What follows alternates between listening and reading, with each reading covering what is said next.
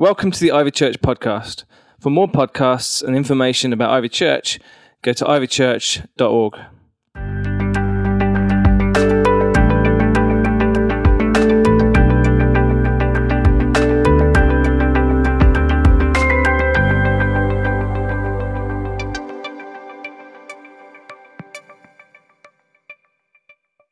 Lord, thank you that you are glorious. Lord, thank you that you are alive. Lord, thank you that any mountain is as dust before you. Jesus, we love you. We worship you tonight. And in your name we pray. Amen. Please do take your seats, and I'd like to invite some representatives of our fantastic staff team to come and tell us what happened in 2018. Do-do-do-do-do.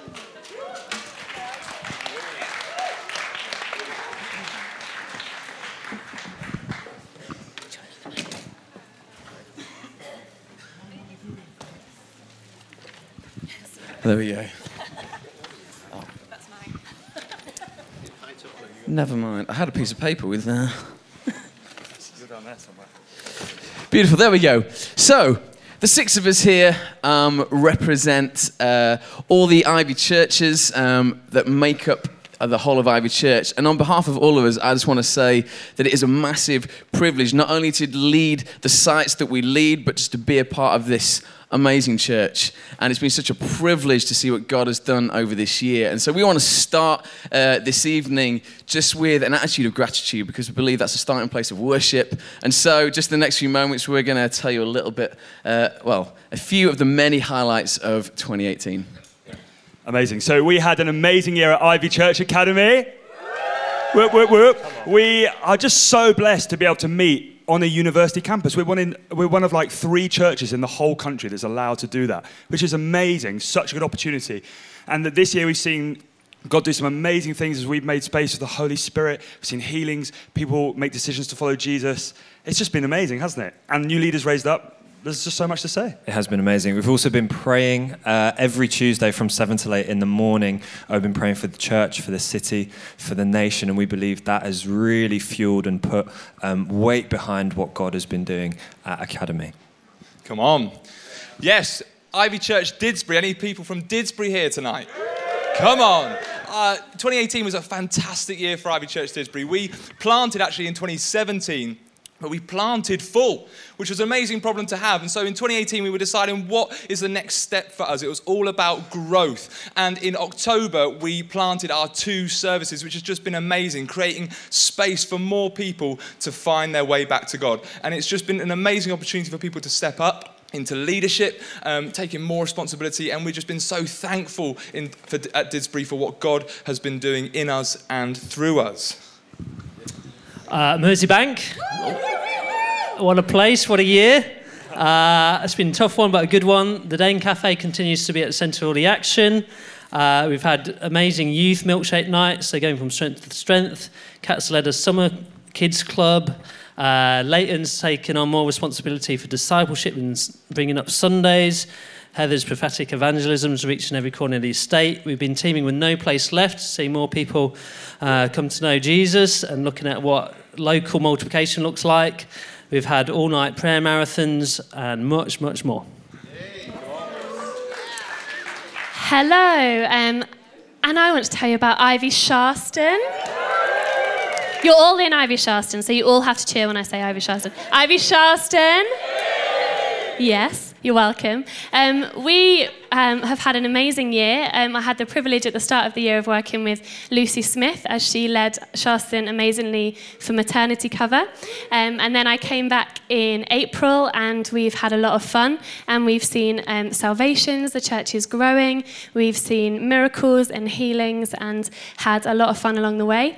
Um, and we've also started to feel like God has been calling us through the year to step out. So at Sharston, we actually are in a brilliant position of having a great team, and we could get comfortable. And therefore, we felt God say it's time to get a bit uncomfortable and start to reach out into um, Wythenshawe. And so we've started a service called 515 because it starts at 515, um, and also because God has just shown us through the Gospels that that's what He wants to do is healing and breakthrough and deliverance. And so it's very exciting what's happening. Now, I did want for us to be able to do something kind of boy bandy and that we'd all, you know, two step as we told you, or that we'd do some clapping, and they all said no.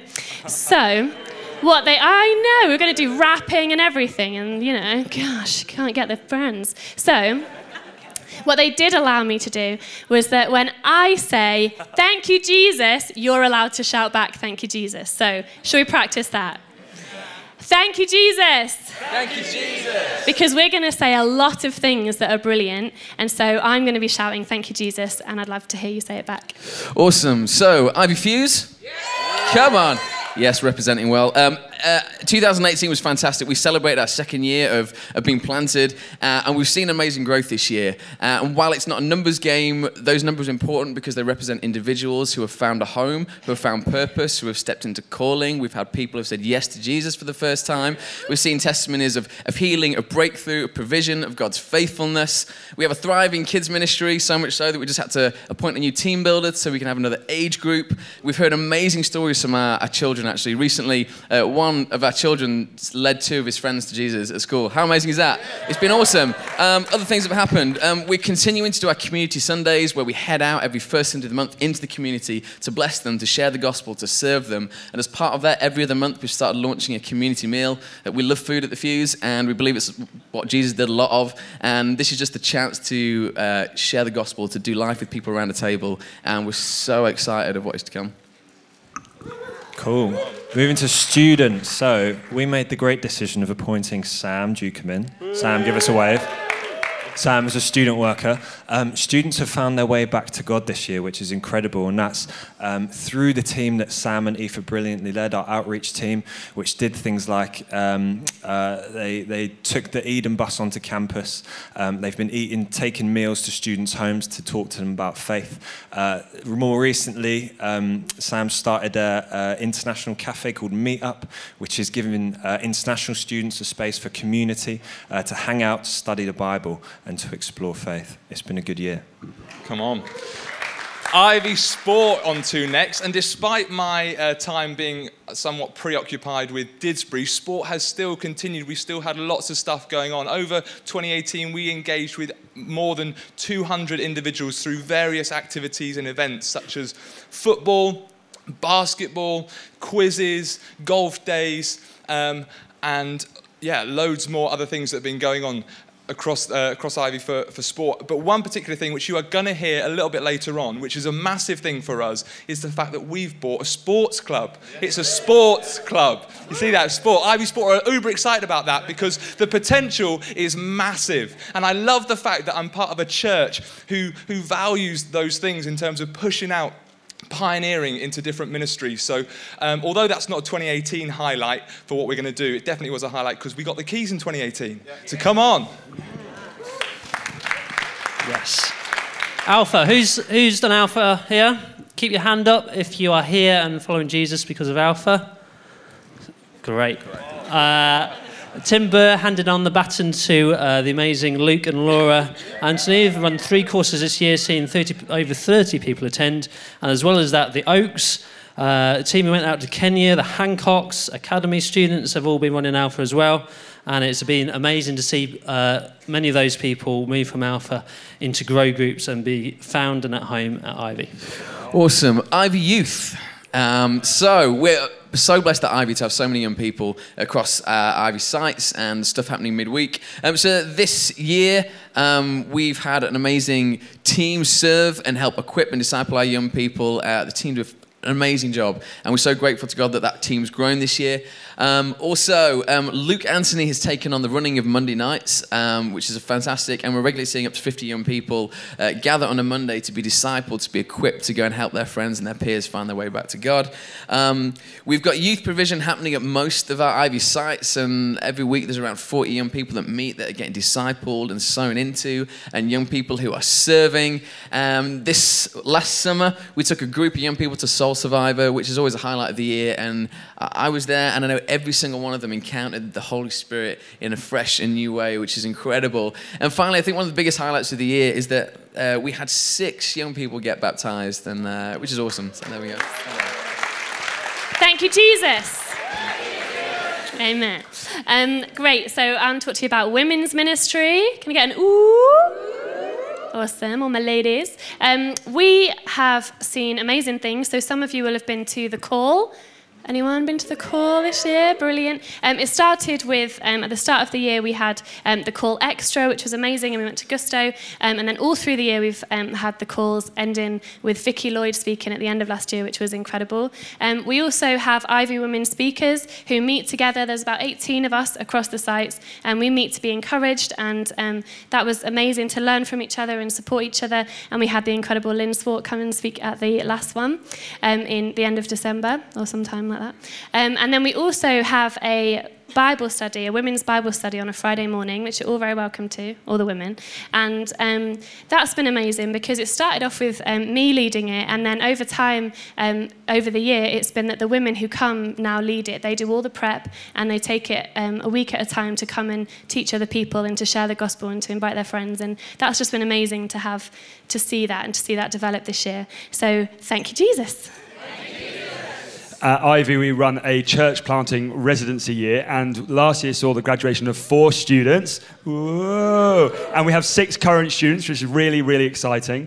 And then uh, also, we have 16 people currently studying theology part time with WTC. How amazing is that?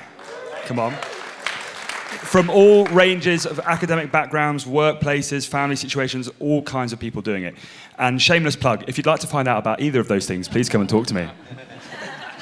Great. And I've got the list of like what we've titled additional. They're sort of miscellaneous, but we, we wanted to remember them um, this year. And I'm just going to rattle through them. And maybe you were a part of them, maybe you went to them, maybe it will jog your memory as I say them. So in the spring, we had the marriage course. There's one running right now, which is awesome. In the summer, we had the prayer tent out in the, uh, in the garden at Didsbury. Uh, in the autumn, we had the Wave of Light and the adoption evening uh, services. We also, if you came to one of our Easter or our Christmas events, you would have seen the amazing choir, and that was through Limitless Voices. And there was also a Limitless Voices course which went on through the church. And then, last but not least, we got to gather as um, churches across Manchester as part of the Greater Manchester Prayer events that happened throughout the year. And they were great evenings, and hopefully, you can remember some of them if you were there as well.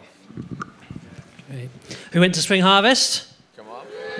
Yes, she did. 95 of us went to Spring Harvest in April down to Minehead to worship, learn together, and have lots of fun. So, as I said at the beginning, whilst we meet in several different sites uh, on a Sunday, um, we want to remember that we are. It's coming. Uh, we are one church with one vision for this city, and one thing we love to do is to gather as the church, uh, as one church. And uh, we've had plenty of highlights. Easter was one of them, and um, this was another. Anthony um, uh, showing us some hidden talents, but actually we got to celebrate and honor Anthony and Zoe, who have been with us for 10 years. Can we just give them like a round of applause again? So that was awesome. And the final all together that we had was um, at Christmas, and so we want to remember all the many things that we've done over Christmas. Some of you remember an in- incredible pantomime that happened at the All Together. We had to hire those stars in; it was so great. Um, and then we've also had um, all the things that you'll remember of um, nativities and Christmas parties and Christmas quizmasses at Academy and all kinds of fun, including um, we had the joy of next door being able to um, feed a load of people on Christmas Day who otherwise would have been on their own. And so it was amazing to be able to feed a load of people and fill the MEC and have a special Christmas there as well. Amazing. Last year we had 17 people get baptized from the different sites. Whoop, whoop, whoop. Thank you, Jesus. And I'm believing for so many more this year. Amen. Amen. Uh, CAP this time. Um, CAP, it was a, a, tough year for CAP for 2018. Um, they experienced even more complex and difficult situations. But it was also an amazing year for CAP because they saw so many answers to prayer. They saw people finding their way back to God, which is just amazing and something that we can truly be thankful for, uh, and seeing people being set free from debt. Great. Uh, and amazing for such a large church. We suffer very few losses in terms of our church family going to be with Jesus. Though when that does happen, it brings us back to remembering how brief our lives are and how well those we love lived for Jesus and the legacy they've left with us. Uh, in Merseybank, we said goodbye and celebrated the lives of Helen Borwich and uh, Bernie Dewhurst. Um, Here at Sharston, we said goodbye to Howard Austin uh, and Dennis Wakefield as well. Uh, we've said goodbyes to many wider family and friends, um, including the very sad loss of Clementina's husband, Terry, over in Italy, uh, and many that are close to us. And we're going to take a moment just to remember those people who lost this year.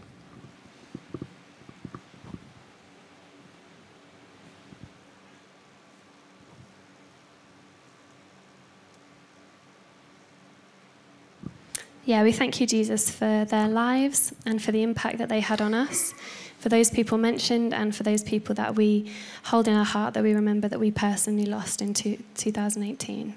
We thank you for their life. In Jesus' name, amen. Um, we've also had um, a lot of new life in and across Ivy, and so we love to dedicate the children that come into our churches. Um, and so we've had loads of them across sites, which has been beautiful. And we just wanted to honour and remember each one of those. Um, they're not all on the screen, but you know them if you're in the sites. And um, we believe for many more in this coming year as well, in Jesus' name. Tim and me got married.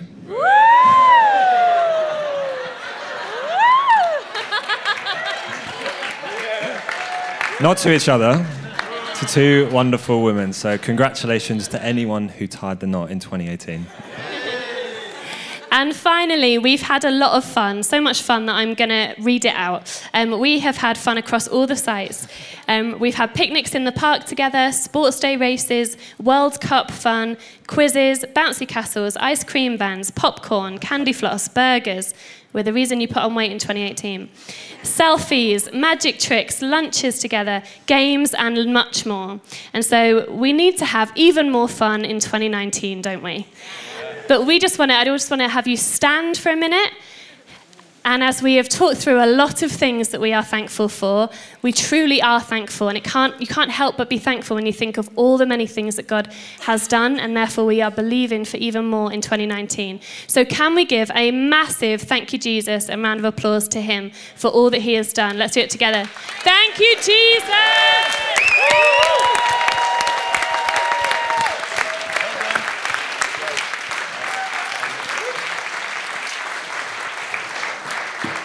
Wow. Take your seats and breathe. That was a. When, when we were looking at the timings of things, these guys said, "How, how long have we got?" And they, I kept shaving off a little bit more and a little bit more. So, uh, so they did an incredible job to take us on a whistle-stop tour of 2018, and what a fantastic year it was. So, I also wanted to spend a little bit of time uh, now just thinking about some of the other comings and goings that we've had at Ivy. If you've had the opportunity to look at our annual report, you will see on page nine that there are 15 different names that are listed there of people who have served in different capacities on the employed staff team, and they've been fantastic, and we love them dearly, and thank you to them.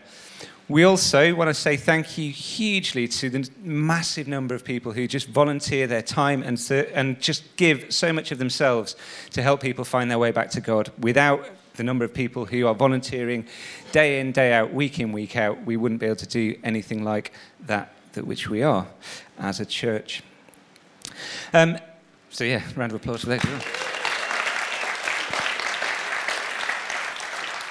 There's a late breaking piece of news in terms of comings and goings that didn't actually get into the, into the, the uh, annual report, and that's to announce that Ruth Pierce, who's uh, sat just at the back, has accepted the position of Central Support Manager. So, Ruth, it's fantastic to have you on board.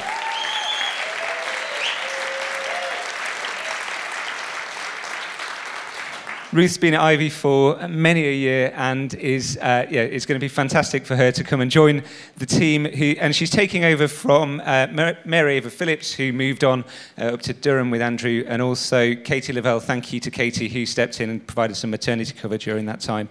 But it's going to be absolutely brilliant to have Ruth on board, so we are delighted about that. We also really do feel that it's necessary and right for us to pray for some other uh, families in our community who are at the moment struggling in different ways or facing different battles. So, what we're going to do is just for a couple of minutes in your groups where you are, we would be delighted to spend some time praying for the McConkneys, uh, for the Allsups, for uh, the Newton Smiths, who are a family here from Sharston, and also uh, for the Dawsons, who um, many people will know their parents are both facing some real challenges at the moment in terms of their health, uh, but we're trusting that God has got some healing to come. So, for those families, what we want to do is just in the groups that you are, please can you just spend a few minutes praying for them now? Thank you.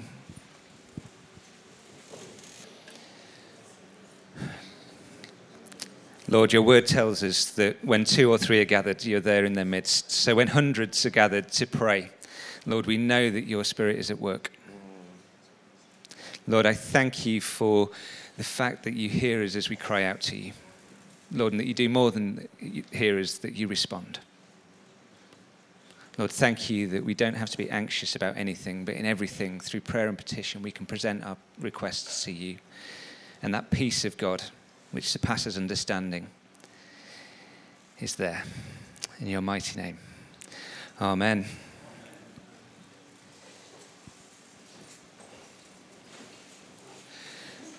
So, as we come towards uh, the next part of our section on Ivy's comings and goings, it's clear that one of the things that's happened this year, uh, this time at the start of the year, in January, uh, February last year, we announced uh, that Sarah Parks was joining us as executive leader.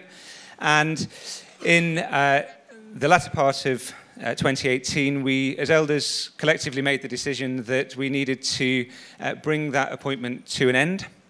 And in light of that, we've received a series of questions and have had lots of discussions and time where we've been able to help to try and share some of the reasoning and uh, the details behind that. And what we'd like to do now is just spend a few minutes uh, responding uh, to a particular question um, that kind of sums up a lot of what we've received. And that question says, in the light of Sarah Park's dismissal and Andy Smith's resignation, what do you feel you've learned as an eldership team about taking on staff and letting them go?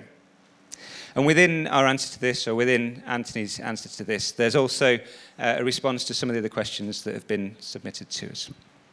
Thanks. Just to put it in context, it does say before it would be helpful if you could be as specific as possible. In my experience of this situation, vague comments and lack of knowledge are causing people anxiety and to draw their own conclusions. So I want to thank you for the question, which concisely and helpfully summarises concerns that I know that some people here know very little about the situation, others may know more about, and still others have raised questions about and discussed both with us and without us. I'm reading, uh, rereading actually Scott Peck's great book, The Road Less Travelled, and its first line is this Life is difficult. He goes on to say, Life is a series of difficulties about which we can either moan or try and solve. But trying to solve problems brings its own difficulties, and that, quote, it is through the pain of confronting and resolving problems that we learn. So I'm going to try and speak about what I've learned and what I am learning. Some of these are fresh learnings because I've never actually had to face precisely the same problems before. But also, the last year has underlined for me the importance of th- some things that I thought I knew, but God obviously knew that I didn't know, and so He took me back to school in order to be able to teach me through what has been undoubtedly one of the most testing times in the whole of my ministry life. Because if we only know the theory, we get tested again and again until we've actually learned. So, the first lesson is with regard to recruitment the need to be slow to hire or give responsibility too quickly. We've had people come and go at Ivy for many years. Every year I've been here. And God has been so gracious in that.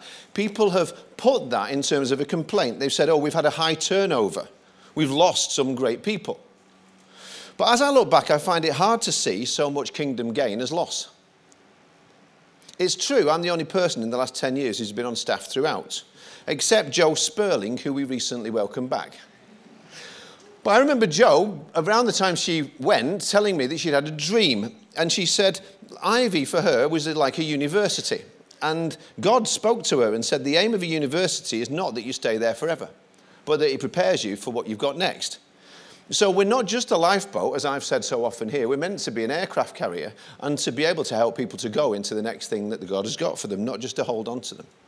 So I rejoice as I think about people like Deborah and Lynn how God released God into more that He had for them. I think about people I thank God for, like Alan Taylor with Fusion, Matty Hawthorne with Scripture Union, Nick Duffy, who we still have close relationships with in ministry. Ben Jeffrey's departure to go and plant a church called Soul City was personally painful.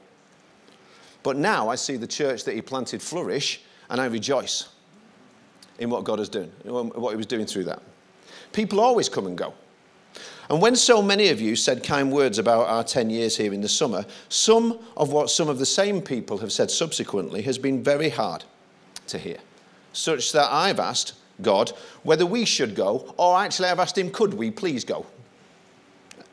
At least once a month, sometimes once a week, sometimes all night. But the answer has always been no, you're here until I say you're not. And we're not released. And we're not on our own. And we're here until he says we're not.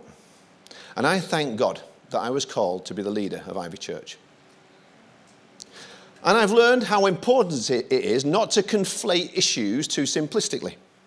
Many in the room may not be aware, may not be aware of who Sarah Parks was, as her role here during the 12, 11 months that she was employed was less front facing. But we previously announced with regard to Sarah Parks that having brought her on staff last January, regretfully, I quote, we did not feel that she was the right fit in terms of all the functions of the role of executive leader, and that having discussed together at length, prayed and sought counsel, we came to the unanimous decision that we needed to end her employment as kindly, lovingly, and respectfully as possible, and that's what we tried to do. Now, a meeting here in the week, Press Red, an amazing woman speaker who brought this something really powerful about when relationships and problems go wrong. And it was so good that I got my phone out and made a note exactly word for word of what she said. The goal of healthy relationships is not agreement but understanding. Agreement means somebody has to change their mind because they're wrong and I'm right. Now, you don't know all the details. Some of you keep demanding to know all of the details because you think you should have them. And even if you did, you may not agree. And I understand. I'm grateful that we came in the end to a place where we mutually agreed a, re- a resolution with Sarah, ratified by the Conciliation Service ACAS, because it did get messy. The terms of which mean we cannot and will not be drawn into the detail on either the decision or the process itself, which I hope will be understood. Suffice it to say, it became a lot more messy than any of us envisaged, which regretfully caused a lot of hurt and pain for everyone. The pain of bringing the appointment to an end left me incredibly sad and sorrowful. And sorrowful can look like shame. And throughout December, at times, that's how I looked, but I'm not ashamed because I believe the right decision was made for the right reasons. Since the start of December, we've engaged in hours of face to face meetings, calls, and responding to emails. A few people have come along on Monday evenings or met in one to ones. There have been wider meetings with some people who've raised understandable concerns, similar, similar to those summed up in the question we just had, with the hope of gaining and us giving some understandable need for reassurance as much as possible and within the bounds of confidentiality which we as elders maintained we've tried to give that. We've also had many hours of discussion with various staff, including Andy, and some of us also with Lucy. And the reasons for them leaving are varied and complex and hard to convey in short written statements that get put out across thousands of people reading them. Though I'm grateful for the way that he's spoken publicly of wanting to honour Ivy, but now they feel it's time they went, and as friends, I'm really sorry about that. And I feel the pain of that. And I invited them to come here and join Ivy in the first place. And I'm very grateful for everything that God's done for them. And I've told them that I'd have preferred it not to end this way, but we're all responsible to hear God for ourselves and to walk with God and work for God in the way that He calls us to. And so I want to bless them. And I'm not going to talk about that further publicly. Somebody wrote a similar question and added, How can you make sure this never happens again? And while we are reviewing hard, the only way we can make sure we never get this wrong in the future is to be perfect. I can't guarantee that. But every year at the AGM, we report comings and goings, and we reach out and we grow and we try new things. And usually we get the right people. You've seen a bunch of them up here today. I look around with gratitude at so many great leaders that God has brought here and is raising up from here. And it's never about good or bad people. There have been times where God has made it very clear to them themselves that it's their time to move on. And I've never ever had to have a tough conversation with anybody about that before. We've never had to try and have a conversation where we think and we try and tell somebody that it's not the right role for them. And it happens, though, in every organization. It happens a lot in some. Or nobody addresses it so it just carries on and everybody suffers as a result. It happened when I was in the police. If you've never worked for anything but a church environment, perhaps it would be harder to understand. People sometimes disparagingly talk, and they have done here, about how they don't work for a church but rather in the real world. But the church, believe it or not, has to inhabit the real world presently. People have expressed alarm. I've seen some become very angry. This has happened in our church community. This should never happen in church. We are family. I've never seen a perfect family. But I recently recommended the book Life Together by Dietrich Bonhoeffer to somebody on WTC, and I thought it might be good to reread that myself. And in that, he warns how dangerous is the unrealistic idealism of a wish dream church versus the one we're actually called to be part of. And I quote, he says, He who loves his dream of a community more than the Christian community itself becomes a destroyer of the latter. Even though his personal intentions may be ever so honest, earnest, and sacrificial. I've been in ministry 25 years. This is a first for me. Anybody who believes that for me this was not a hard decision to come and lay this before the elders for their consideration, that I didn't do it without the best interests of the church or without sleepless nights and many tears and heartache. And then for us to proceed without prayer, seeking the best advice and following it as best we can with full consideration about all possible alternatives. Well, just because they know you doesn't mean they know you. I've learned it's so much harder to undo a wrong hire. And the longer it goes, the harder it gets, especially when you bring somebody from the outside. It worked with Dave Hill from his time from us when he came in. It worked with Andy until recently, but the difficulties are compounded when somebody moves a long way to join, when some family move with them, when recruiting for a senior role, a very senior role, and when they make some very helpful contributions. It gets hard. I've learned that hindsight is 2020. I've learned that everybody loves the language of a hero maker culture when it works, but it gets used against you when it doesn't. Even though it doesn't mean anybody can do anything however hard they or you try and make it work. I've learned there's never an easy time to make a tough decision. But when you're in the wrong decision, it's sensible to turn around. If you're going in the wrong direction, it's not wise leadership to just pretend and hope it'll get better. I've learned that as a leader, you'll be defined by the tough decisions you make and the ones that you don't. Those times test whether you're actually really living and working for the approval of God or to avoid the disapproval of people. I've learned, as the question outlines, that in the absence of the ability to communicate everything as openly as you'd ideally want to, some people will trust you easily, others slowly, and others not at all. And some people will draw their own conclusions and make their own story up. I've learned I can't control anybody else's tongue. But you, I can use mine to forgive and to bless people in the name of Jesus because people see things as they are, not as they are. And it's always more complicated than you think. So it's better to meet face to face and listen rather than talk in such times with those directly involved as much as possible. I've learned in times like this that you find out who your friends are. Some by the way they challenge you, and others by the way they encourage you. Pulling together, though, some of the words from various conversations and communications I've received people, personally with people not directly involved, the truth about me and these guys who are elders at the church is apparently that we are and have been cruel, unchristian, uncaring, unloving, callous, secretive, foolish, legalistic, unworthy, unprofessional, unjust, unbiblical, and dishonest. Those are not words that we've used with those with whom we've had disagreements. We've not maligned motives or impugned characters. I reject those words, they are not true. I've learned through this, and I've seen even more clearly what a loving, hard-working, self-sacrificing, courageous group of elders I'm privileged to serve Ivy. And I get paid to hear that kind of stuff, but they don't. And when I was in the police, people used to spit on me too. And this hurt more. It hurts me more when I see tears running down my wife's face in a cafe on my day off when she asks me not to share anymore because she just can't handle it. We've been asked over and over again, What are you sorry for? What have you learned? Well, I wonder what some of the people who've asked these questions and the way in which they've asked them, I wonder what time they've given for self reflection. I've learned some people find it easier to talk about you than to you. And that may be as much my problem as theirs, and I understand that, because I'd still rather talk to them face to face than about them. I've learned in the year of prayer the absolute love of God and the vital importance of utter dependence on Him. I've learned more the reality of spiritual warfare in the last year. I've learned that the enemy is the father of lies and the sower of discord and the lover of division. And as the year of hope opens up, I've learned that there's always hope when everybody stays open to learning together. So I'm done talking about this now.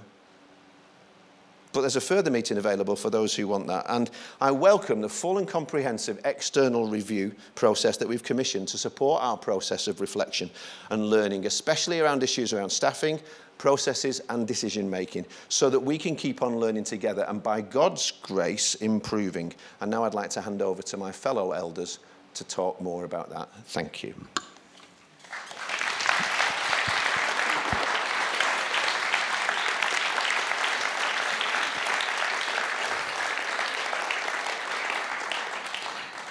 Thanks, Anthony. Uh, Rob. Yeah. Thank you. So, um, as Anthony referenced briefly, um, we want to um, be learning people and continue being learning people. So, as part of helping us with that, um, kind of bring together our learning, our perspectives, but also get some expert external view on how we do a whole variety of things. Um, we're commissioning an external review of our systems and our processes to do with staff, with employment, with leadership, with decision making and governance in Ivy. It's really, it's, it's quite wide ranging. It's looking at all, kind of all of those things. It's helping us partly to ask, what are the lessons we could learn from our recent experience, but also actually to look um, at other aspects of how we do things, how we make decisions, how we uh, support and develop staff. Questions like how do you best do recruitment? How do you continuously develop staff in an organization which is both an employer and family, where we're kind of we've got people who are leaders and and their employees. Um, we're seeking to look at that. We're also seeking to look forward actually and ask, given that we are where we are, but we don't want to stay where we are. We want to be a growing church. How could we look five years ahead, 10 years ahead, and ask so, what kind of systems and processes and decision making models could be done or need to be done if we're going to be planting again and again and again, and our team is growing and growing and growing? Um, and um, so, we've set this set of questions about how we look after how we develop, how we bring on new members of staff, how we work together and make decisions together, um, and how we uh, make sure that everyone in every way is always learning and always growing. And we've been we've done a lot of looking around to find uh, a really great um, external review team to help us with that. And um, we've found someone who I think is going to be really great. A man called Stephen Matthew um, from Bradford. Quite a few people, some of us will know him and certainly know his work. So for many years, he was uh, the executive leader at Abundant Life or Life Church in Bradford. Um, he has done this, he has done governance to a very high level, but also he teaches and he trains other people in it.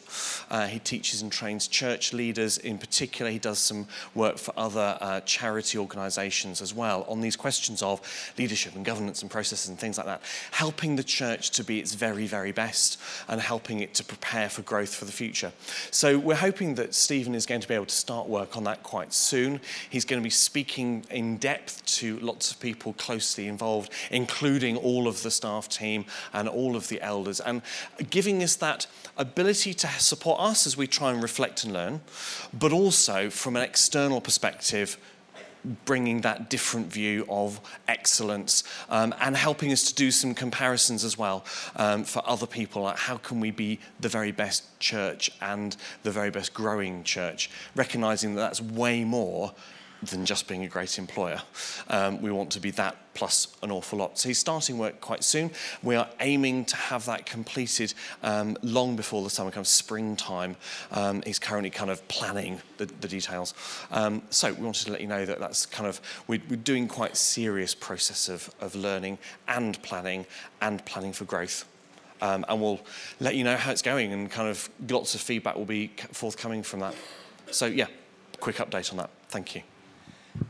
And on that basis, as, as, Anthony already referenced, the 26th of February, which is Tuesday the 26th, we would love to uh, create the space where we can listen to any kind of further questions, reflections on that that will help us inform that process um, as we yeah, reflect on the recent months. Now, We've reflected on recent months, we're looking backwards, but also uh, our AGM, we want to look forwards. And in 2019, as our year of hope, uh, we've got an opportunity now to, to hear from Anthony. Uh, if that's, uh, Anthony's shaking his head, he's saying, not now, not now. It was, but it's not. Okay. So Anthony is going to uh, be ready in a second. Ready. He's ready uh, to come and share with us uh, something of the vision for 2019 and the year of hope. Yes, kind of. So you thought Becca brought it down, and then I brought it way down. But I'm going to try and bring it back up with Mike Starkey, who I'd like to invite up. Now, I know Mike, we were at theological college together, and he's been a friend for years. Yay, yay for Mike. And um, we had breakfast the other day, and he said he wanted to have breakfast with me, and I was so privileged because it was at that that he kind of announced to me something that is very exciting. He's been uh, five years, been coming along to Ivy, although officially he's kind of still got at least that one foot in the Church of England, and he's kept it in as he does all kinds of different things, and there's a great reason for that, which he wanted to share with me at breakfast and wanted to share with us. So he's, you know, fully part of all kinds of stuff to do with Ivy and wants to take some of the stuff that, that we get to do and to help with the next thing that he's also going to do, and I'm sure it, we learn both ways. But Mike, why don't you just tell us what you're doing, then we can pray for you. Okay. So the background is that the Church of England in Greater Manchester has just created a brand new role that's never existed before, um, head of church growth, which is covering everything to do with evangelism, church planting, fresh expressions of church, trying new things, taking loads of risks.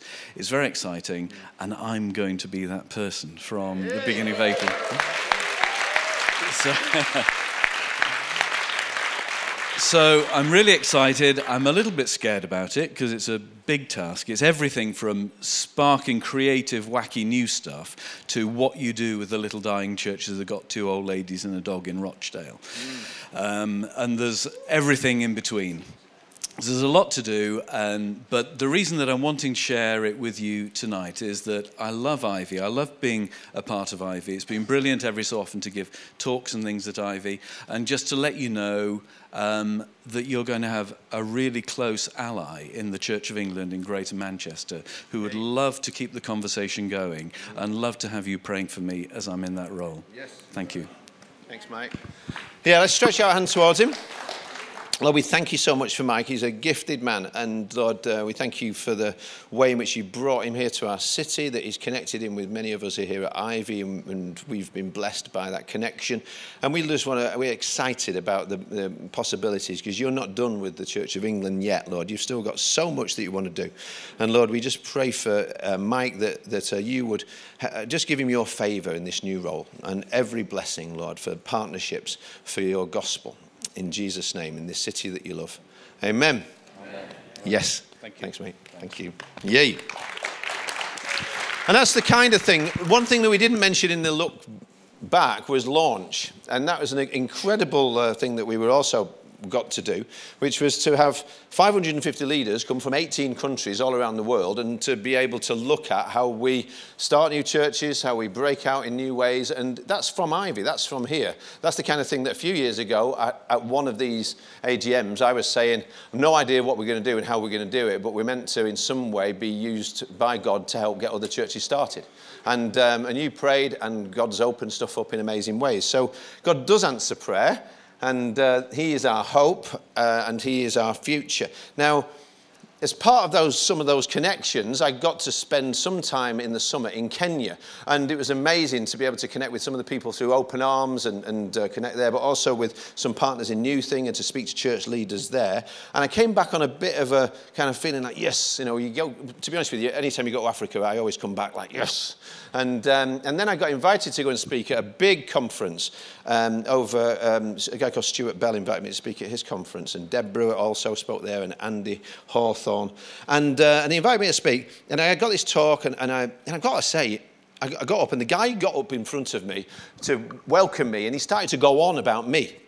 And he said, Oh, I've read Anthony's book, and he's such an amazing leader, and he's such a great bloke. And he was really bigging me up. And I was literally shrinking in my chair, thinking, Oh, I hate that. Oh, no, I don't want that. And then it was like, Oh, and then, and then eventually he got up, and it was like, "Ant- Oh, Anthony Delaney, kind of thing. You're expecting Frank Sinatra would walk on or somebody. And then I kind of got up, and I, and I, and literally, I prayed a prayer, which I've said I don't, I didn't want to become a prayer that I would then pray just as a prayer, if you like, as something that I do before I give talks. But it became, um, I knew it was a powerful moment, uh, and I prayed this prayer, and I said, Lord, I am nothing and nobody, but you can use anybody, so please use me. And then I gave the talk, and pow, the Holy Spirit came. And there was people literally hundreds of people responding and weeping, and I ended up in the middle of them on my face, just saying the same kind of prayer over and over again. And then I, so that was a good prayer, and then I prayed a really bad prayer. This is the prayer I encourage you never to pray. I prayed, humble me. And the Bible never says to pray, humble me. You see, you don't want God to humble you. I don't want God to humble me. It says, humble yourself under God's mighty hand, and He will raise you up. So, so it, to ask for God to humble you, I just don't do it. Problem is, you see, He will, because He does answer prayer. And so much of what I just talked about, I think, has been part of the process of God absolutely breaking me down, totally smashing me in all kinds of ways. So don't ever pray that. Humble yourself. And this is the annual gratitude meeting. And some of you are thinking, I'm in the wrong meeting. but I'm, I'm actually grateful for God humbling me. You know? Probably needed a lot of that. It's not a bad thing. It's, it's a painful thing, it's a horrible thing, but it's not a bad thing. And so we've celebrated a lot. I mean, you look at this through the annual report. Andy Hawthorne texted me. He says, I'm away, but I'm praying. I think it's amazing. What a great church we belong to. I love the annual report. He said, it's so fantastic. And, but what are the marks that God looks for in the church? Because I loved it, the way Dan had done it and everything, so that when you're looking at it online, it kind of went bum, bum, bum, bum, bum, with all these numbers. You, you like that? See, that's super cool. Bum, bum, bum, all these numbers coming up on the church. But what are the marks that God measures in the church? What if what God wants to do is measured less by what we're doing for Jesus, but rather who we're becoming for Jesus. And how do you measure that? That's really hard to go with the numbers. You know, look on our website, you're going to see, look on the signs outside Didsbury. We're here to help people find their way back to God. But what then? What difference is it making in our in lives then? See, we've only scratched the surface. Around the room, you could tell so many more amazing stories. I know you could of great things that God has done in and through and around Ivy. And I'm so grateful to be part of that. And soon we're going to hear about a budget which will invite you to do more and, and for us to contribute more in various ways so that more people get to come and be a part of this and to live and to give and to serve together. And more will be done in this year of hope. But what changes if we trust Christ? When we say we found our way back to God, what then? Because we know it's not simply about doing good things, because people who don't know Jesus do good things. Lots of people who don't know Jesus do some really good things. What's most important? How do you measure it? Now, the church at Corinth was a very productive church. It was a very gifted church. It was a very spiritual church, but it was also a divided church. Paul planted it, but other leaders contributed over time. He mentions Peter and Apollos, various members connected with various people and started to align with certain leaders. Some people said, Well, I'm with Paul. Other people said, Oh no, Apollos mentored me. And somebody else said, No, Peter's the best preacher. We saw 3,000 when he preached. And so on. And they started to split and to fall apart along these different lines. So Paul starts 1 Corinthians 3 like this Brothers and sisters, ask yourselves, do you quarrel like children and end up taking sides? If so, this proves that you're living your lives centered on yourselves, dominated by the mindset of the flesh and behaving like unbelievers. For when you divide yourselves up into groups, a Paul group and an Apollos group, you're acting like people without the Spirit's influence. Who is Apollos? And who is Paul? Just servants through whom you believed. Each of us doing the ministry God has assigned to us. I planted and Apollos watered, but it was God who caused it to grow. This means the one who plants is nobody special, nor the one who waters, for God is the one who brings the growth. So, how does Paul assess his ministry? In effect, he says, I'm nothing and I'm nobody, but God can use anybody, and I'm thankful that he used me. Next chapter. You must perceive us, he says, as servants of Christ. That's it. Stewards of God's mysteries. The most important quality of a steward is that they are faithful. Personally, it is a very small thing to me if I'm judged by you or any verdict I receive from any human court. In fact, I don't even assume to be my own judge. My conscience is clear, but I'm not acquitted by that. The Lord is the only judge I care about. So, notice this resist the temptation to pronounce premature judgment on anything before the appointed time, when all will be fully revealed. Instead, wait until the Lord makes his appearance, for he will bring all that is hidden in darkness to light and unveil every secret motive of everyone's heart. Then, when the whole truth is known, each will receive praise from God. I read an amazing book in the last couple of weeks The Courage to Be Disliked. It's a Japanese writer's introduction to the psychologist Alfred Adler, who was part of the Vienna Circle with Jung and Freud, but they threw him out because what he said was so contrary to what they were teaching. He said things like past traumas don't have to define us today. He says the future isn't ours to decide, so focus on now. He said, I can't change anyone but me, but I can change. He quoted an old Jewish proverb that said, If the world was made up of only you and 10 other people, two would think you were great, one would really not like you. So, who do you live to please? None of them. That's the freedom to be disliked. He says that's the greatest freedom, to have the courage to be disliked. See, we live in a world that is increasingly about likes. I had somebody follow me on Instagram the other day. I didn't recognize who it was, I didn't know them, but I clicked on it, and it was some weird account that basically said, want likes or follows. Apparently, if I followed them, I would get more likes and more follows. But I didn't. See, but I can live like that. I can live wanting likes and follows. I can be very crushed by not getting likes and follows. I know my own heart a bit better now. I know it's easy for me to not do the right thing because I'd rather do the popular thing. I like to be liked. It's scary not to be liked.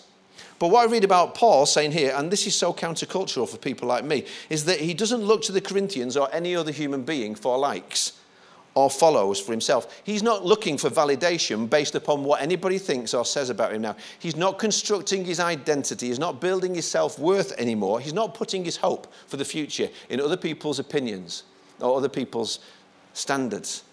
But that's not because he's choosing his own. It's not because he's saying, I don't care about you. I don't worry what anybody else thinks. It isn't saying, oh, it's just because I've got such high esteem, self esteem. No, it's because he's got high God esteem. He says, I don't even judge myself. Look carefully at verse 4. My conscience is clear. That doesn't make me innocent. Paul was a, massive, a person of massive stature and impact, of course, but in another letter to Timothy, he says, Jesus Christ came into the world to save sinners, of whom I am chief. Not I was, I am. He knows himself. He's like, I'm the worst at times. He's totally aware of his flaws. But he says, you know what? I'm not even going to judge myself. Not because of low self esteem or high self esteem, but because of God esteem. He says, God is the only one qualified to judge. Tim Keller calls this the freedom of self forgetfulness in an essay he wrote on this passage. What Paul is saying is he's not going to let his shortcomings or his accomplishments define his identity. Sometimes we can judge a church by how well it's doing based upon those kind of things. You know, we can say, oh, we got a lot more people liking our Facebook posts than last year. We've got more people added to our Instagram and all of that. We're popular in those kind of ways. But Paul knows the danger of that is it can stop you doing the things that God wants you to do. It can stop you doing the things God is calling you to do. But then Paul says, it's like he's saying, it's like he's saying look, because I'm free from you and I'm free from me, I'm free for him. He's not pulling anybody else down. He's not comparing. He's not even competing with anybody else. He's not thinking of himself less. He's not think, so he's not thinking less of himself. He's thinking of himself less. And he's thinking more about God, whose verdict about what is success is so much more different now since he's already received the verdict from the one who died and rose again for all of his sins, which is the same word that was spoken over Jesus is now spoken over you and spoken over me. You are my beloved, and with you I'm well pleased. Who needs likes when you have that love? What I've learned most in the year of prayer is about myself. That when I get with God alone, I'm never alone. And, and usually I want him, I start to pray for him to change the world or to change circumstances or, or to change whatever or whoever I want to see changing. But I can't change anybody else. So it's better for me to ask him to change me. And as I pray, Lord, I am nothing and I'm nobody, but you can use anybody. He uses me. This is a lesson I want us to bear in mind as we continue as a church to put our hope fully in Jesus Christ, to dream bigger, to set more goals, to make plans. We've already got plans. The site leaders just had this amazing couple of days. They went crazy. They've got plans to reach thousands of people for Jesus in the next few weeks, next few years, even. Maybe, I don't know, maybe in the next few weeks. But in here, I'm praying, this is my prayer, to have a thick skin and a soft heart rather than the other way around. To listen to criticism so I can learn from it and change where necessary, but not to be devastated by it, and certainly not to be controlled by it. Not to live for likes, but from love. For the one who loves me, no matter what, who's always loved me. Because guess what? It's not about me, and it's not about you. It's all about Jesus, and He is our living hope. Let's pray. I was in a meeting yesterday, and this prophetic woman got up and she was speaking, and, it was a, and then she, she said, Right now, how does God see you? And then she started to say, You know, maybe you think He sees you as, as, as, a, as a messy and as broken, and started to say all this stuff. And you know what? I saw myself robed, clothed in righteousness with a crown of gold on my head. Not because I deserve it. It's not fair, but it's grace and it's good. And Lord, I thank you that we can reign in life in this year through Christ Jesus. We can have hope that will not disappoint. Amen. Yay, and now, Rob Jackson. Woo, woo, woo.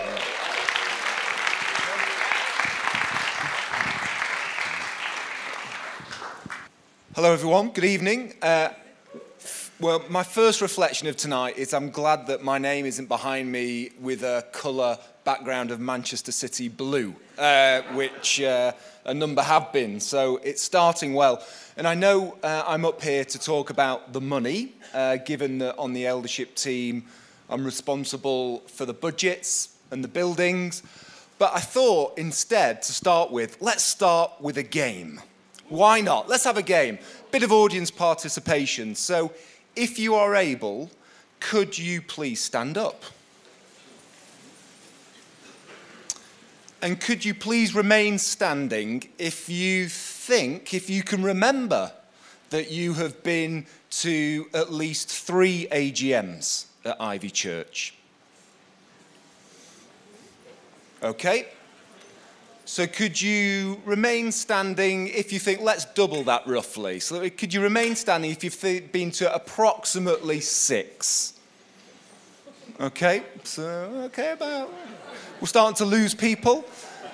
Okay, let, let's raise the stakes a bit. Let, let's go higher. Let's get into double figures. Let's say, let's say about 10. That's a nice round number. So remain standing. Okay, got, we've got a core here, haven't we? Okay, 15. Remain standing.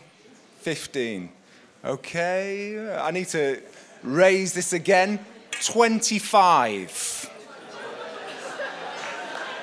well, a round of applause.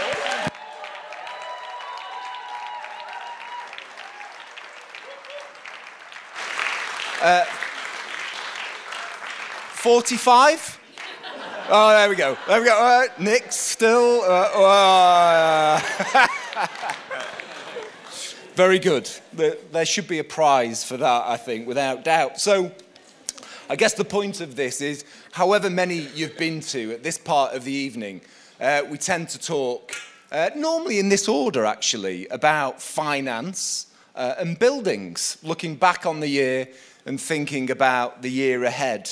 And uh, however, uh, in sort of planning for tonight, I thought, um, I know, let's, let's do something completely different. So, we're going to do something else tonight. We're going to do it buildings and finance. I have decided to embrace those bywords of innovation and disruption, put stand things on their head, and we're going to start with buildings. Oh, yeah.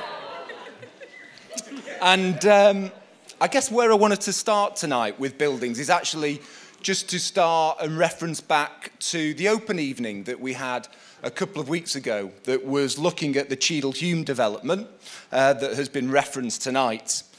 Uh, and one of the things that I said first that evening, actually, to everybody that came, and there were about 60 or 70 people there, which was great, was that please, please, please remember that it is Cheadle Hulme, not Cheadle.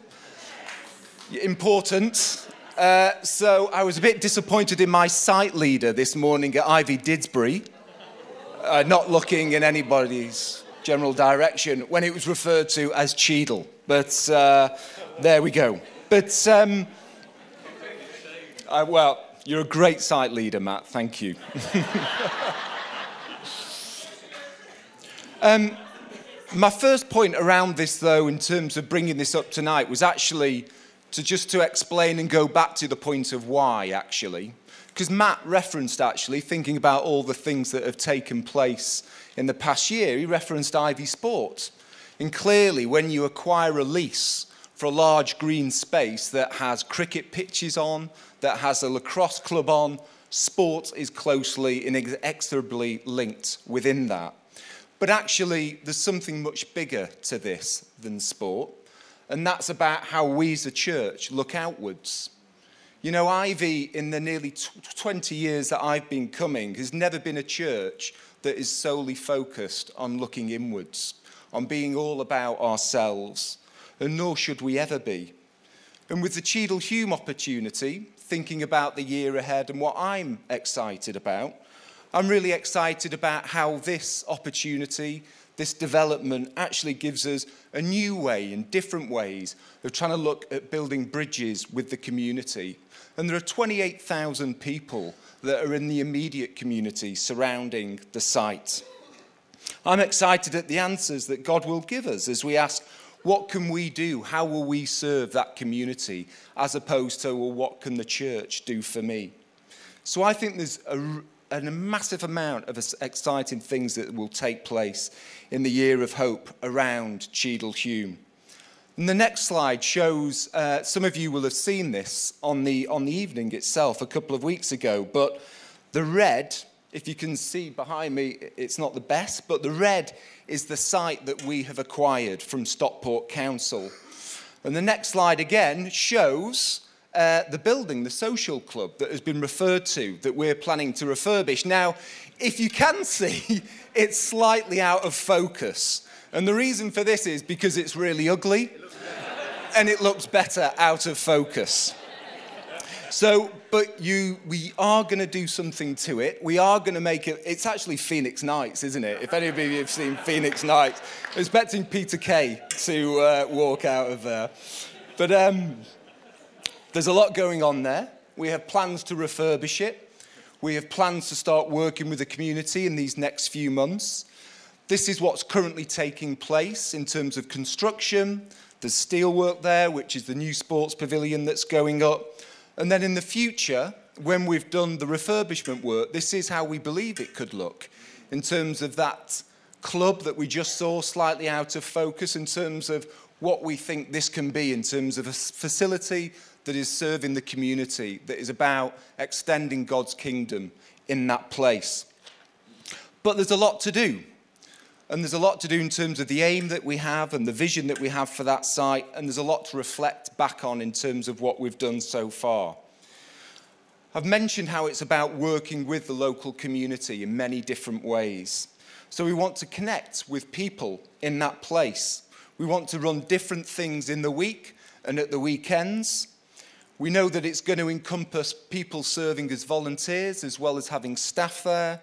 And we hope, in terms of staffing and plans for the year ahead, that we'll soon be able to get going with a role that at the minute we're calling a centre manager, which is somebody who is going to be the coordinator, the builder of relationships for Ivy in that place.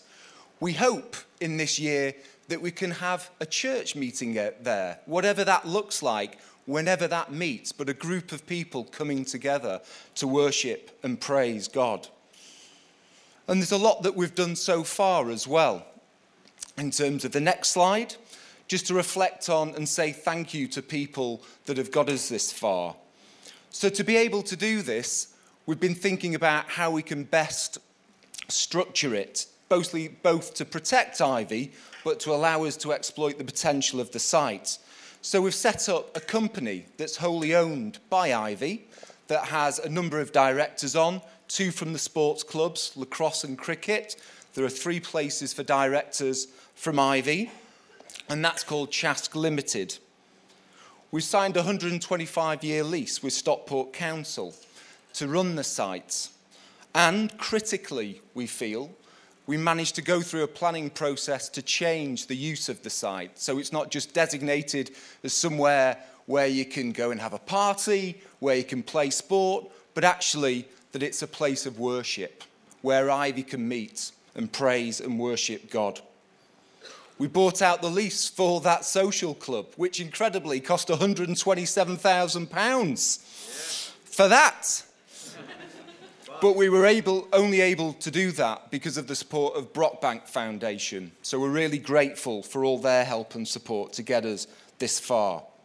We've secured funding working with Sport England, the English Cricket Board, those from the cricket club and the cross club who had done a, a, lot of this work themselves, for us to be able to build that sports pavilion, the steel work of which you saw slightly earlier, which is going to be ready for about April.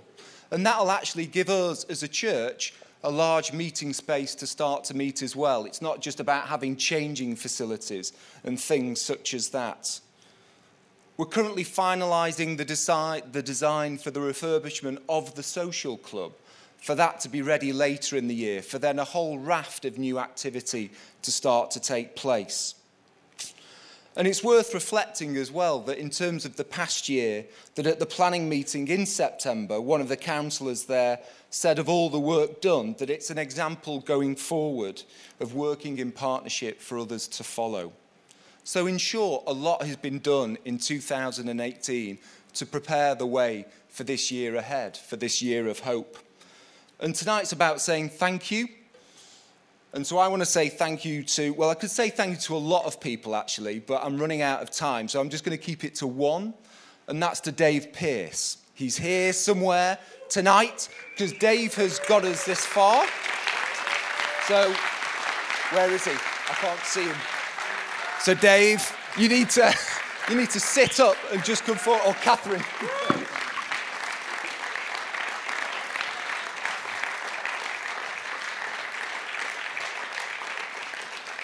Because Dave has done a huge amount uh, in terms of project management, in terms of reminding me of when things haven't been done that I said I would do, in terms of helping run the project subgroup. So thank you, Dave, for helping us get this far. You've been brilliant. So, moving on to finance and that link from buildings to finance. there's quite a few things that I want to say here, actually. One thing that I didn't say under buildings, but linked to finance, and something that I'm almost excited about as Cheadle Hulme, is that actually in this year ahead, relating to budgets, we're going to refurbish the toilets at Didsbury. I know. I thought. I thought. I, I was. I was expecting that reaction from some. Uh, but this is really important. This is really important because actually, this, is, uh, this comes down to how people give to the church. I remember last year I spoke about the AAA rating, about how we administer what we receive, about how we're accountable for it, and about what our attitude is towards it. And I think all of that is mixed into sort of how we report back, and also then we have a more detailed meeting later in February, sort of the detail that we can go into and the questions that we receive there around the budget. I don't have time to go into the slides that were shown at the open evening a couple of weeks back relating to the Cheadle Hulme opportunity. But for those of you that were there, you received a Keith Nelson tour de force of two PowerPoint slides that I thought really made clear that even though the numbers that we're talking about are pretty big in the grand scheme of things, that actually the Cheadle Hulme opportunity is a very good one for Ivy. Keith explained that in terms of capital spend, what we need to refurbish that building and make it look like how we showed it to you just a moment ago compares very favourably to past developments that Ivy have looked at in terms of acquiring sites and wanting to develop them. We explained that night that in terms of operating costs, to be able to run that facility, we think it'll be about a third of what it cost us to hire the cinema at Parrs Wood, that we only actually could use for one Sunday every week, whereas this is going to be a facility that is ours to run all during the week and that actually, for that lease from Stockport Council for the next 125 years, the rent that we pay on it every year is £1,000. You know, that's a peppercorn rent. That is a pretty small amount for such an amazing site with huge potential. So we think, I think, linking buildings to finance in this part, that actually that Cheadle Hulme opportunity rep- represents pretty good value for money for this church going forward. What we have up uh, on the screen behind me just explains our audited accounts that obviously were published last year. Um, and we know that at the end of that year, and this is a combined sum in terms of expenditure and income that includes first fruits giving for that, that year, that at the end of the year, actually, we had a very small deficit, about £13,000, roughly 1% of our budget. Now, when I've stood up here in the last two years, I've been able to talk about a surplus, actually, and not a deficit. Um, and I'd rather talk about surpluses than deficits, to be clear. Um, but it's a very small amount. And actually, as Ivy Church, we're in a very strong place financially. We have reserves of about three months of our operating spend. And how much we spend every month is about £93,000.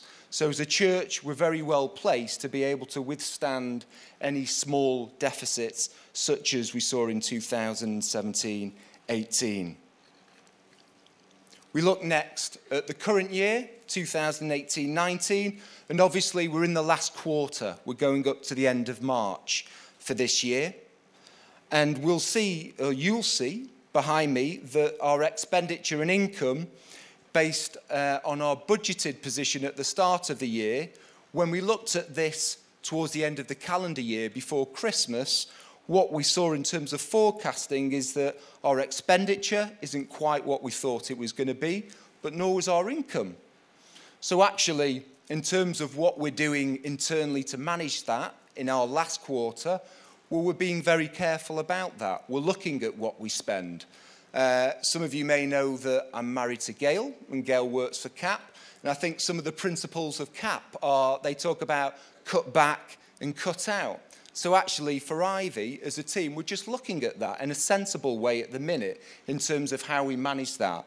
And I'm confident in terms of when we get to the outturn at the end of the year, we won't be reporting on a position like that. But I want to reassure you that we're very much on it as a staff team, as an eldership team, in terms of managing that. We had a slide this morning. Uh, I was at Didsbury this morning. We showed a slide around first fruits, and I think this is part of that AAA rating in terms of how we account back for what you so generously give. And this, this slide shows a combined total for the last couple of years, actually. And hopefully, you can, with the, uh, the clear colours, see the differentiation there around what differing uh, amounts have been spent. And I just wanted to bring this to life a little bit and draw out some examples of where this goes. So you'll see behind me that um, 13% went on evangelism and mission in terms of how we expended this first fruits money. So to give you an example of that, we supported LZ7 on, and I know I'll pronounce this wrong because my kids, all, my children always tell me, on the Jason Dorello tour. I don't, I don't even know who he is, but apparently it was really great. And I think we really wanted to support them doing that in terms of the people at Ivy section, this was about 5% of that amount behind you, behind me. And that included being able to help kickstart some of that student work that was referenced earlier, and also have a worship intern within the staff team. We know that in terms of Ivy projects, 16% has been spent around that. And included within that was the training around life care, the pastoral training that I know we have plans for in the year ahead about being able to do more with that because I know a number of you received that really good training. 13% was spent on church planting, and a couple of those places where we were able to help churches at the start of their journey were in the Lake District in South Wales. 48% was spent on Cheadle Hulme to get us this far in terms of all of what we've done, going through the various processes, um, working to develop the buildings. And we know that in terms of what we've said about first fruits for the year ahead, that in terms of whatever we raise, we think about 80% of that should go towards helping us get to the next stage, as well as being able to bring more money in from outside. And we have a final 5%, £13,000, that is still to be allocated from that pot. And we'd appreciate your prayers in terms of how and where that gets to. And one thing I didn't quite realise when I became an elder about two and a half years ago was that in terms of first fruits and when it comes in, that in the first week or so actually, that we tithe that first amount that as soon as it comes through the door, we want a 10% to go very quickly out of the door to people that we know would really benefit from that. And that's something that we will again be doing this year. So, in 2017 18, I know we talk about this every year, but again, this is part of us showing gratitude, actually, in terms of your generosity, in terms of what you give to the church. So we were able to recoup £185,000 through gift aid in 2017 18. And that's amazing. Thank you, government, for us being allowed to do that, but thank you to you all for actually all that you give. And we're able to do this in terms of the administration because some people in a voluntary capacity give up their time to help count the money on a Monday after the Sunday uh, in the office at Didsbury and to be able to bring that all together. So we've done it before, but I'm, for every time that I'm an elder, I'm going to do it every year and say thank you. So we want to say thank you in particular to two people uh, who are volunteers who do that job every Monday, and that's Dave Clayton and Jeff Luckhurst. Thank you very much.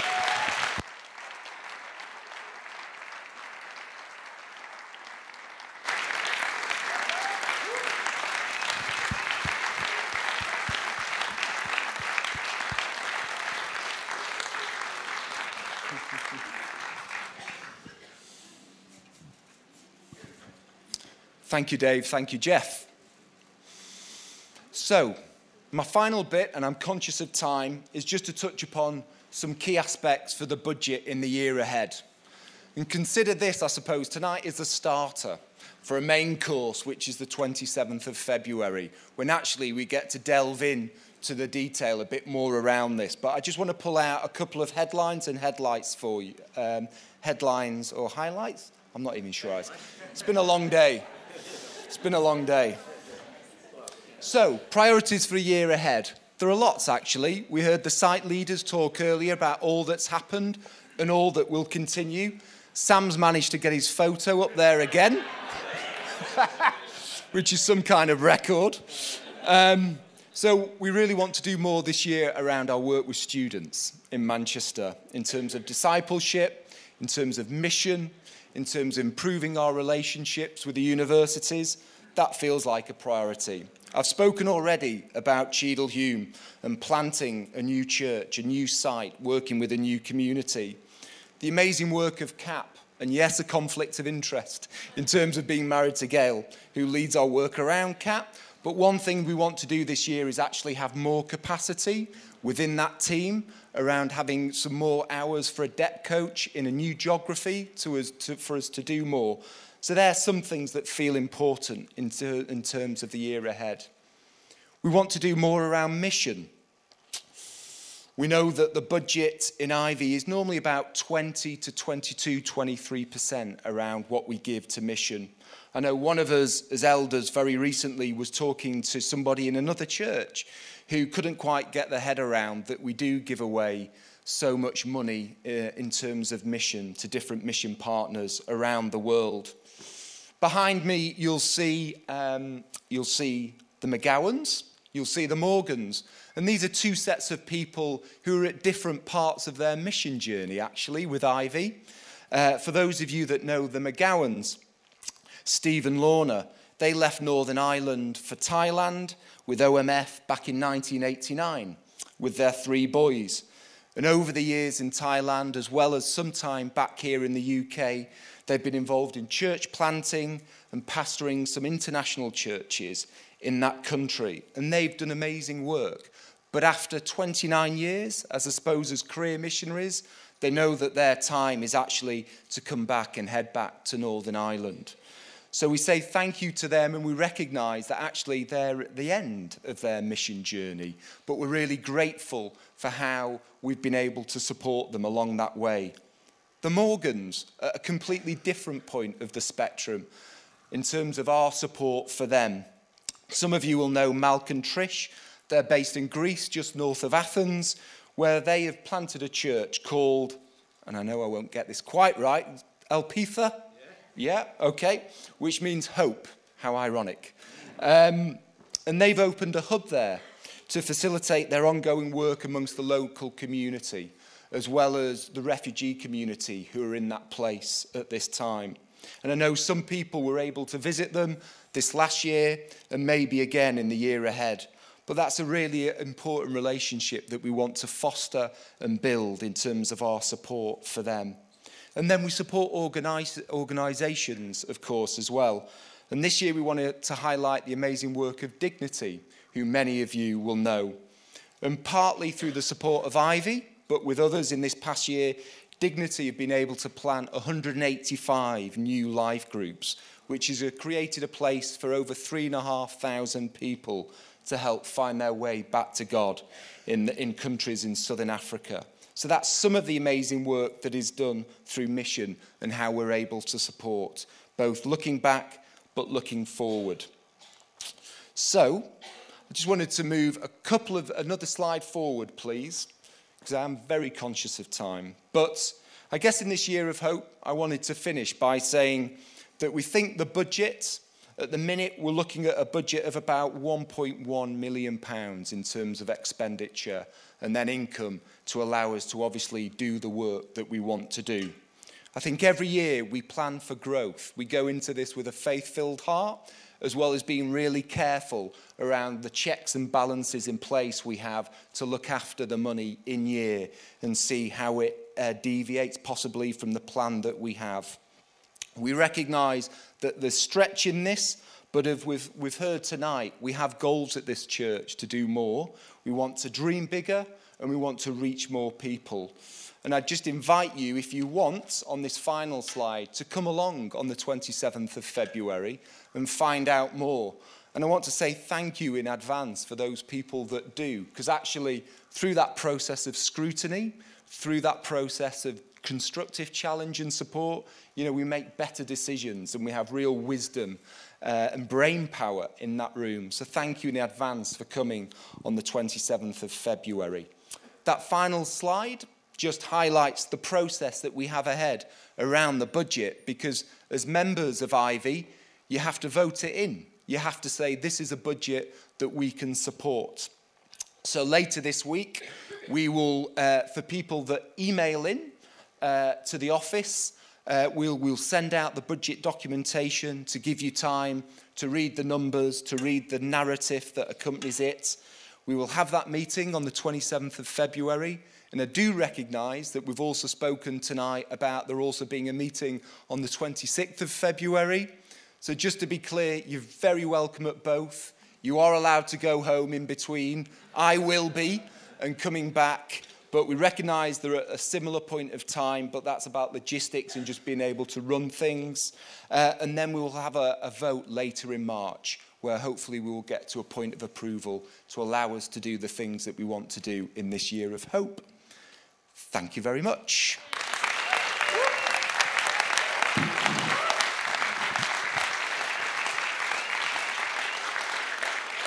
Thank you so much, Rob. I'm so grateful that we have people like Rob in our church who can make figures fun. it's a gift. I think, uh, uh, yeah, it's an amazing gift. So we come to um, the final bit of procedure that we do at our AGMs every year. So Ivy, um, as Rob has said, we're a membership organisation, and as elders, we are elected by you, the members. And um, just so that we don't get elected and stay in forevermore, we have this uh, clause that says that every three years, some of us will go up for re election. So if something, if you really don't want us anymore, then you have your say tonight. And if you really do want us, which we hope you do, then you have your chance to also say that tonight. If you're a member, you should have been given a slip like like this. Wave your slip like this if you have it. Let's create a little breeze. Um, and our fantastic volunteers have done such a thorough job of tracking who our members are, who is in the room, and who is not in the room. So, what you basically need to do is put a cross in either for or against the names of the two elders who are up for re-election tonight, who are Adam Firth. Adam, can you stand and wave just in case anyone doesn't know Adam, and Robert Varnum, who is our other elder just over here. So you can be doing that just uh, right away, and then when you've done it, please pass your slips along the row, and we will collect them and aim to have them counted presently. Thank you so much. Okay, and while that is ongoing, while you're ticking boxes and uh, passing them down the row, I'm just going to quickly invite Andy Lee to join me for a second. Um, so, uh, in terms of some of the other questions that have been submitted over the course of the last few weeks, we've had a question that uh, has been raised a couple of times, which was to say, is there a plan to replace those staff and elders that have moved on recently? So, um, Andy, are you okay to just quickly fill people in on that? Yeah, just just very quickly on this one. So the question was: Is there a plan to replace those staff elders that have moved on recently? Um, in short, the plan is to diligently follow God's plan. Um, what I mean by that is to expand. It's it's really important, as we know in the past, and as Anthony set up for the future, that Ivy is really well resourced um, in order for us to fulfill, fulfill our mission and our vision. And one of the ways that we need to do this is that we don't want to brashly rush into any quick appointments. It's very easy for us to look at a vacancy that's been suddenly appeared and to go, okay, who's next to fill that role? What we really want to do is to take a step back because every time that happens, it's an opportunity for us to take a, a look at the bigger picture. Because what served us well in the past might not serve us so well today. And what got us here today might not get us to where God wants to take us into the future. So it is something that's ongoing. Um, we ha- are having lots of conversations about it, lots of prayer about it. We really want to make sure that it's done in the best possible way. I was going to say perfect, but as we've already been highlighted to today, there's no such thing as that. So, yeah, we just want to remain nimble and versatile uh, and make sure that we're listening to how God wants to equip us as a church to really fulfill the mission that He has in store for us. Thank you, Andy. He's a good man. Uh, we also had another question, which was how often would the elders like Ivy congregations to have communion on a Sunday? And Jane is going to provide a little response to that. Thanks. Yay. um, it's a question that's quite close to my heart, communion, because I absolutely love sharing communion and receiving communion uh, with my church family. So the question of how often, to be honest with you, there's nothing in the Bible that says how often. So, as elders, we would absolutely 100% recommend that communion is never neglected. We really encourage all our sites to participate in communion as often as they feel it's appropriate for their site. So, if you, as a, a member of that congregation, would like it to be more, then we do suggest that you probably meet up with your site leaders, you know, your core teams, and ask um, what's appropriate in your site. Because obviously, the larger the site, there are some complications in sort of managing communion. But along with that, um, in my grow group, we fairly regularly share communion together, and it's something that I would really, really encourage all of you to do. Um, we are all priests, we are all anointed. We can all share communion together. We don't have to come to church, we don't have to come to a building. Uh, somebody who is standing at the front does not have to be that person to you know, give you communion. We are all people who can share communion. So, with your friends um, who come round for dinner, with your grow groups, your small groups, um, as elders and as staff teams, when we meet together, communion is often part of that. It doesn't have to take over the whole evening, it can do, but it's something that is very natural for Christians just to participate in and share. You can do it simply, and we would really, as elders, encourage you to do that more and more in our small groups. So if it's not happening on the Sunday morning and you'd like to receive communion more, get on with it, basically. uh, do it within your grow groups, and you have permission to do that. Thank you, Jane. And then I'm just going to quickly get Rob to jump back up because we also had a question through, which was to say, how would you describe the leadership style and culture at Ivy? And do you find, oh, sorry, do you feel it's consistent with the values of the church? Thank you. Um, I have the privilege of spending lots of money on commissioning leadership development, so I'd like to kind of spend the next three hours talking about theories of no. Um, um, so th- this was um, lots. Of, lots of people have kind of asked questions that have touched on this. Uh, that particular question in those words, which kind of summed up really nicely, was from Emma and Deborah and Cormac. So thank you to them for that. Um, I think there's probably kind of three main things to to say from our perspective on that. I think the first one, uh, in a sense, for me, I think we've sort of seen it this evening.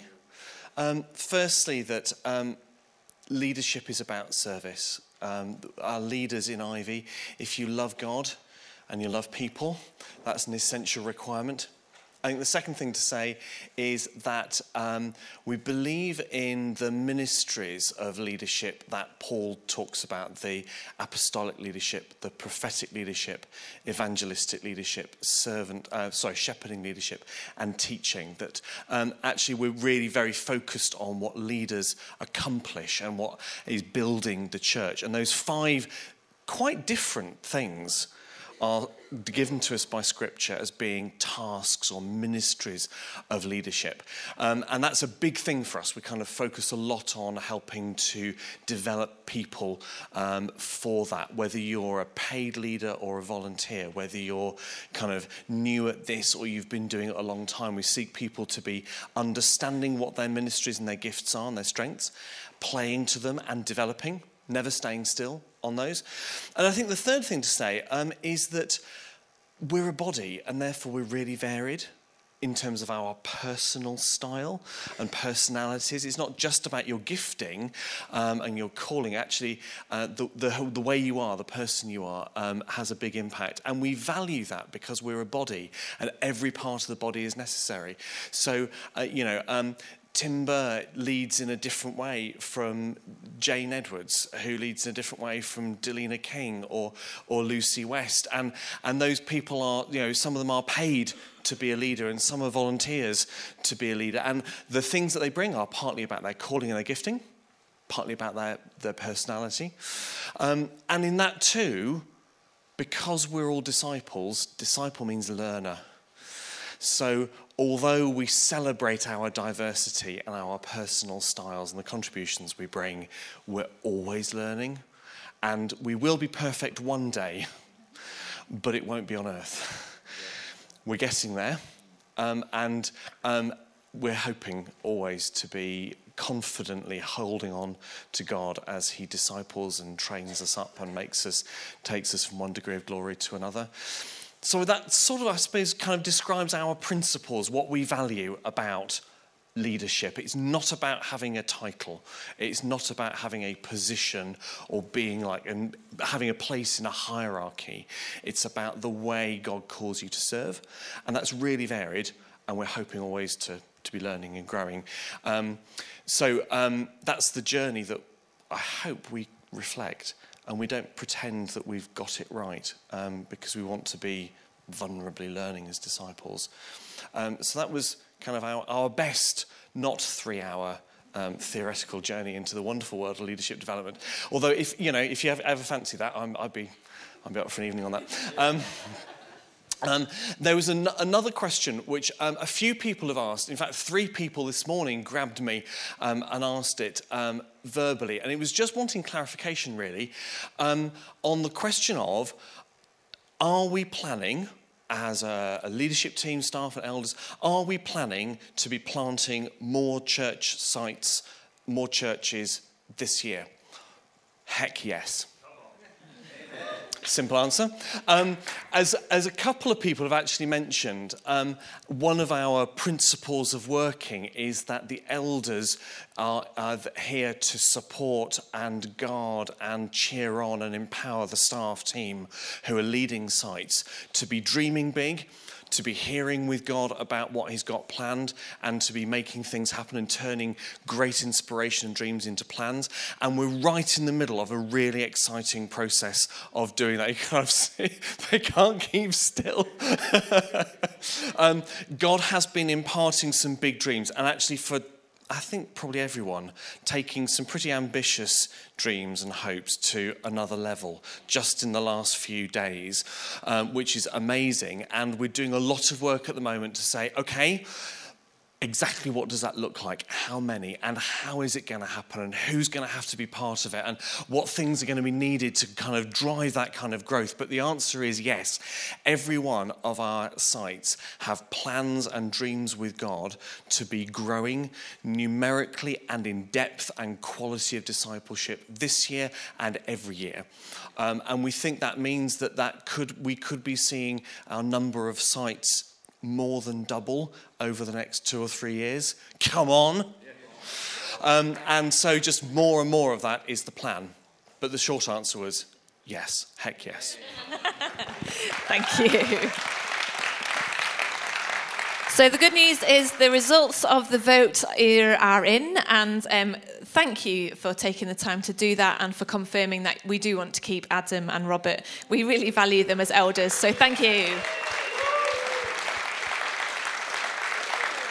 Great news. We also we also really appreciate the people who have taken the time to submit questions in advance. It's really helped us to prepare and to plan the evening. And we really hope um, that you have heard what you wanted to hear or that you, you know, that you felt your questions have been answered. Um, I'm mindful of time. We do want to worship before we finish. But if anybody had one or two um, short questions that they wanted to just bring, we have got a moment or two um, to do that. If anyone wanted to do that, Adam's got a mic and he's really good at running. Um, it's true. You need to give me a big wave, though. It's getting dark in here. If you have a question, we'd love to hear it. And if not, we would really love to worship God. Any more for any more? I'm not seeing any wave. Oh, I've got a wave. I've got a wave. Lastminute.com wave. Hello. Um, Hello. Just wondered if it was possible maybe to have a statement of faith on the website. Oh. Anthony, It's do you on, want to it's on the membership form. So it'd be great to see. Can I answer that? I think, I think in a way, uh, um, our website really, the main thing about our website is it's a welcome mat. And, and it's really, uh, and, and, where, I mean, it's, and it's aimed at non-Christians. It's not aimed at trying to get Christians from other churches to come to Ivy.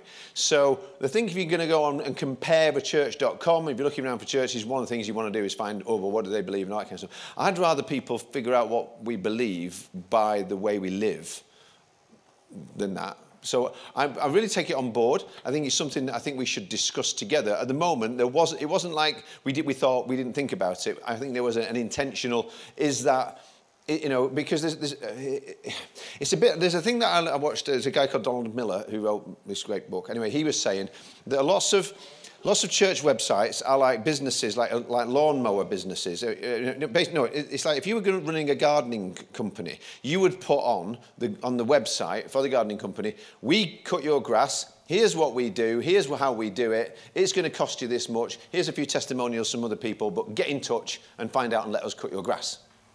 What, what they don't do, but but if it was a church one, what we would do is put on, this is the kind of lawnmowers we, we use, and here's all the detail of how you can get into and know all about the lawnmowers that, that we all like. And it becomes an internal focus thing. So, so we're not sure whether or not that's it, that, that kind of thing. But I, if, if more people come and and you know, tell us, actually, we think Rosie was right, that's a brilliant idea, and that would really help people to decide whether or not they're going to give us a go, then let's do it.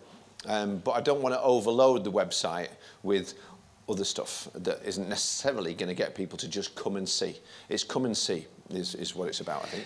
The other thing to say in that is that there is some work ongoing within the team about a slightly different communications kind of platform for within Ivy. So that's something that's kind of in development and in thinking as well. So I think it might link in there. There is another question if we have time for one more. We do have time for one more. This will be our last one, though, just being clear. This isn't as long as an elders meeting, incidentally. You guys are getting off lightly going home before midnight.